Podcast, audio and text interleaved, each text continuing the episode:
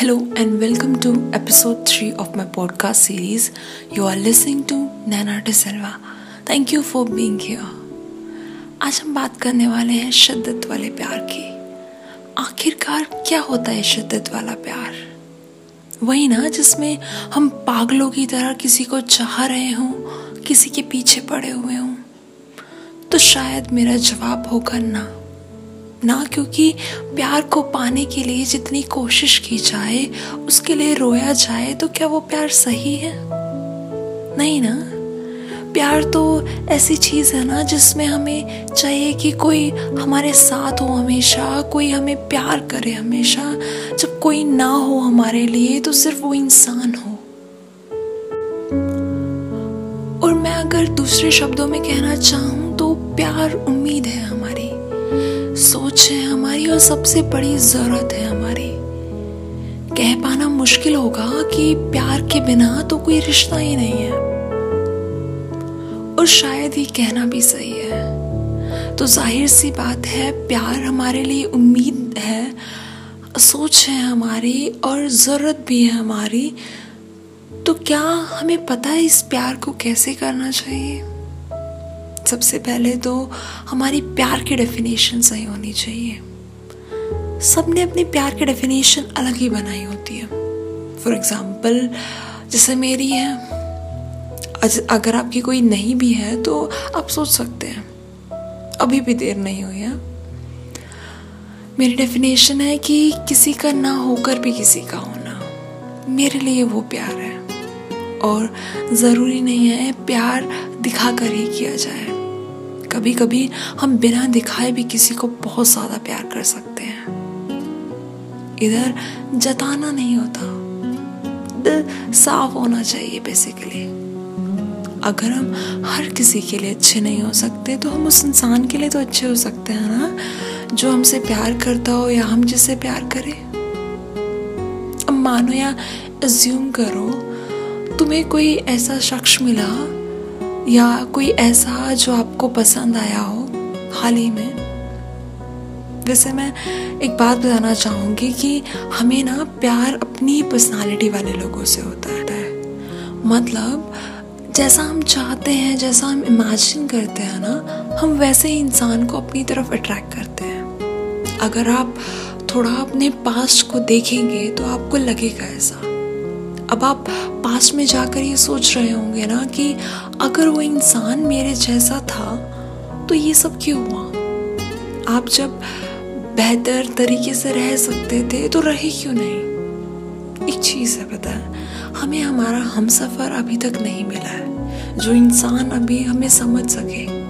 कई लोगों को मिल चुका है तो कई लोगों को मिल के भी वो इंसान उससे दूर हो चुका है। प्यार में कहते हैं लोग कि काश वो वापस आ जाता या काश हम आज भी साथ रह पाते या इन कपल्स की तरह रह पाते।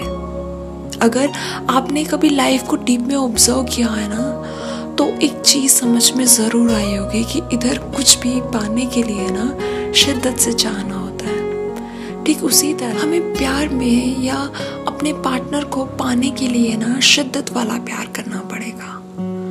अगर ये किया ना तो सब कुछ आसान होता दिखेगा। तुम्हारे अंदर अगर पेशेंस नहीं भी है तो वो भी आ जाएँगे। यकीन मानो, प्यार इंसान को बदल कर रख देता है। और कुछ लोग ईगो ईगो में रह जाते हैं कि सामने वाला उन्हें बदलने की कोशिश कर रहा है। एक्चुअली बात ये है कि तुम्हें चेंज करना ना, अपने आप प्यार में हो जाएगा। तुम्हें किसी को बदलने की ज़रूरत नहीं पड़ेगी।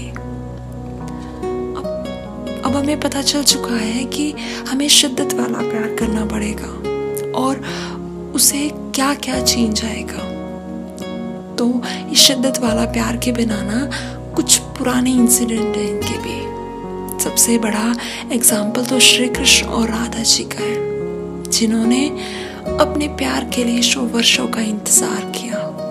राम उनका दूसरा अवतार, जिन्होंने सीता माँ को प्यार किया।